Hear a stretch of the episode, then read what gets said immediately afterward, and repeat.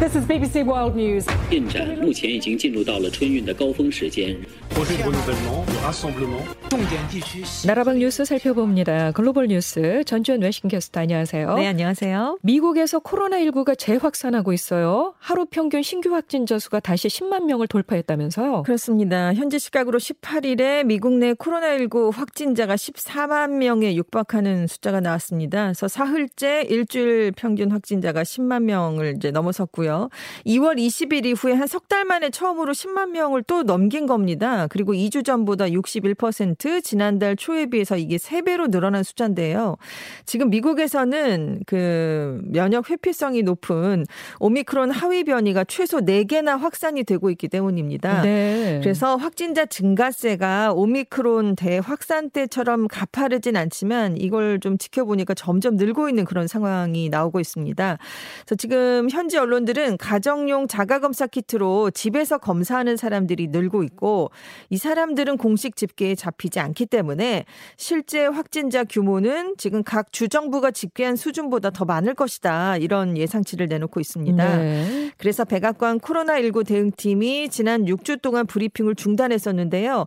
확진자와 입원 환자 수가 늘어나니까 17일부터 브리핑을 다시 시작했습니다.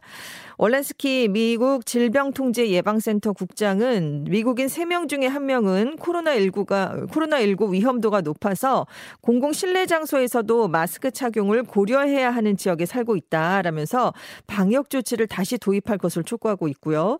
각 지자체와 개인들도 실내 마스크 착용 그리고 검사를 좀 더 많이 해야 되는 게 아니냐 이거는 좀 최소한 검토를 해야 되는 게 아니냐 이 점을 강조하고 있습니다. 자, 이런 가운데 미국 보건 당국이 올 가을에 코로나 백신과 독감 백신을 동시에 접종하는 방안을 검토하고 있다고 해요. 그렇습니다. 코로나19 바이러스가 계속해서 변이를 만들어내면서 사라지질 않고 있거든요. 그런데 이제 겨울철이 되면 또 바이러스가 유행하기가 쉬우니까 매년 실시하는 독감 예방 접종하고 코로나19 백신 접종을 함께 실시하겠다는 구상입니다.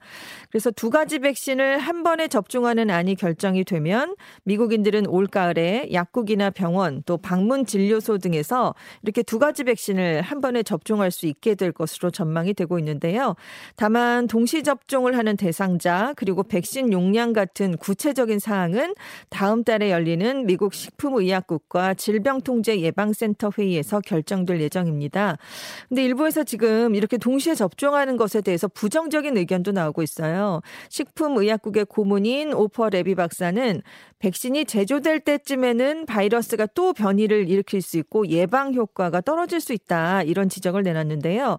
왜냐하면 보건당국이 통상 독감이 유행하기 6개월 전에 어떤 바이러스가 미국에서 유행할지를 미리 예측해서 독감 백신을 정하게 되거든요. 네. 근데 코로나19 바이러스의 빠른 변이 속도를 봤을 때 6개월 후에는 그 6개월 전에 예상이 클, 틀릴 그런 가능성이 높아진다. 이런 주장입니다. 음. 그리고 이제 반복적으로 접종을 하면 오히려 백신 효과를 약화시킬 수 있다 이런 주장도 있고요.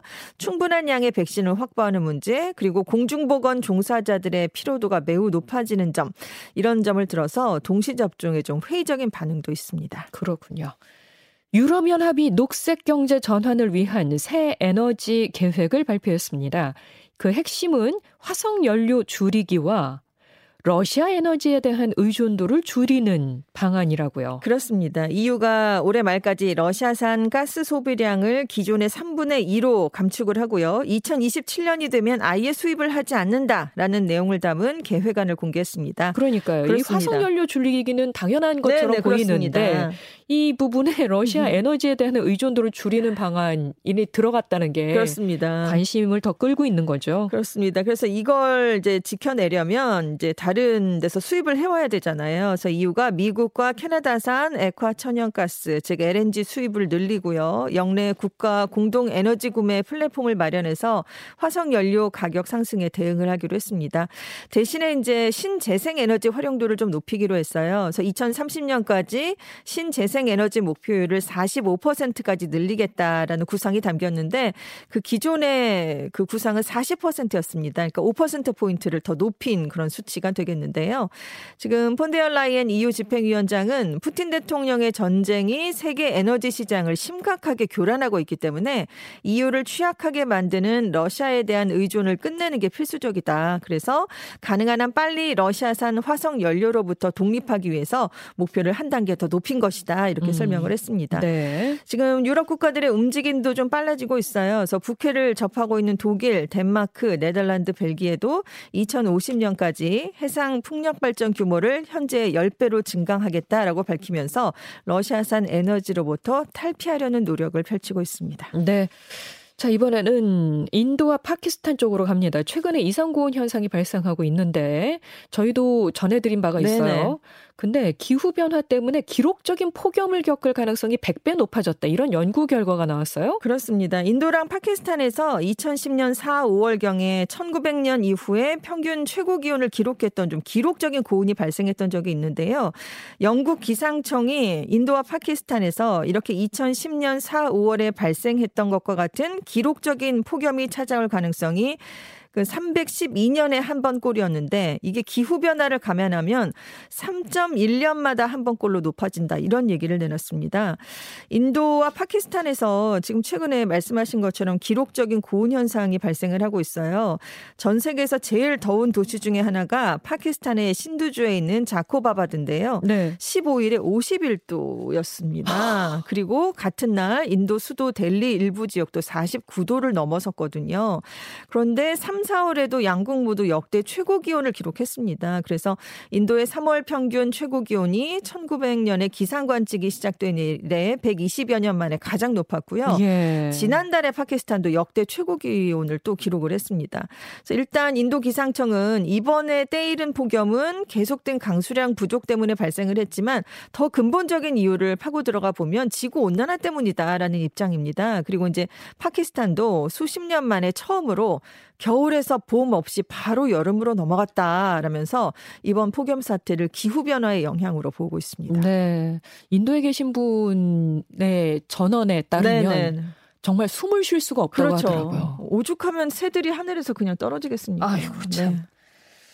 자, 미국에서는 최근 백인 우월주의자에 의한 총기 난사 사건과 표현의 자유를 중시하는 머스크 테슬라 CEO의 트위터 인수를 계기로 소셜 미디어의 혐오 표현에 대한 논쟁이 일고 있다고 합니다. 그렇습니다. 14일에 뉴욕주 버팔로에서 한 백인 우월주의자 남성이 총기 난사를 가했는데요. 이때 자기가 촬영한 영상을 또 SNS에 공개하면서 범행을 생중계했었잖아요.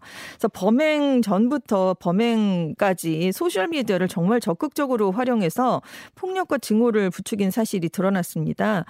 그런데 이제 미국은 수정헌법 1조에 근거해서 표현의 자유를 굉장히 폭넓게 인정을 하고 있 어요. 근데 소셜미디어의 영향력이 갈수록 커지니까 불법은 아니어도 혐오나 폭력을 조장하거나 또 소수자를 모욕하는 콘텐츠에 관해서는 관리가 필요하다 이런 지적도 계속 제기되고 있습니다.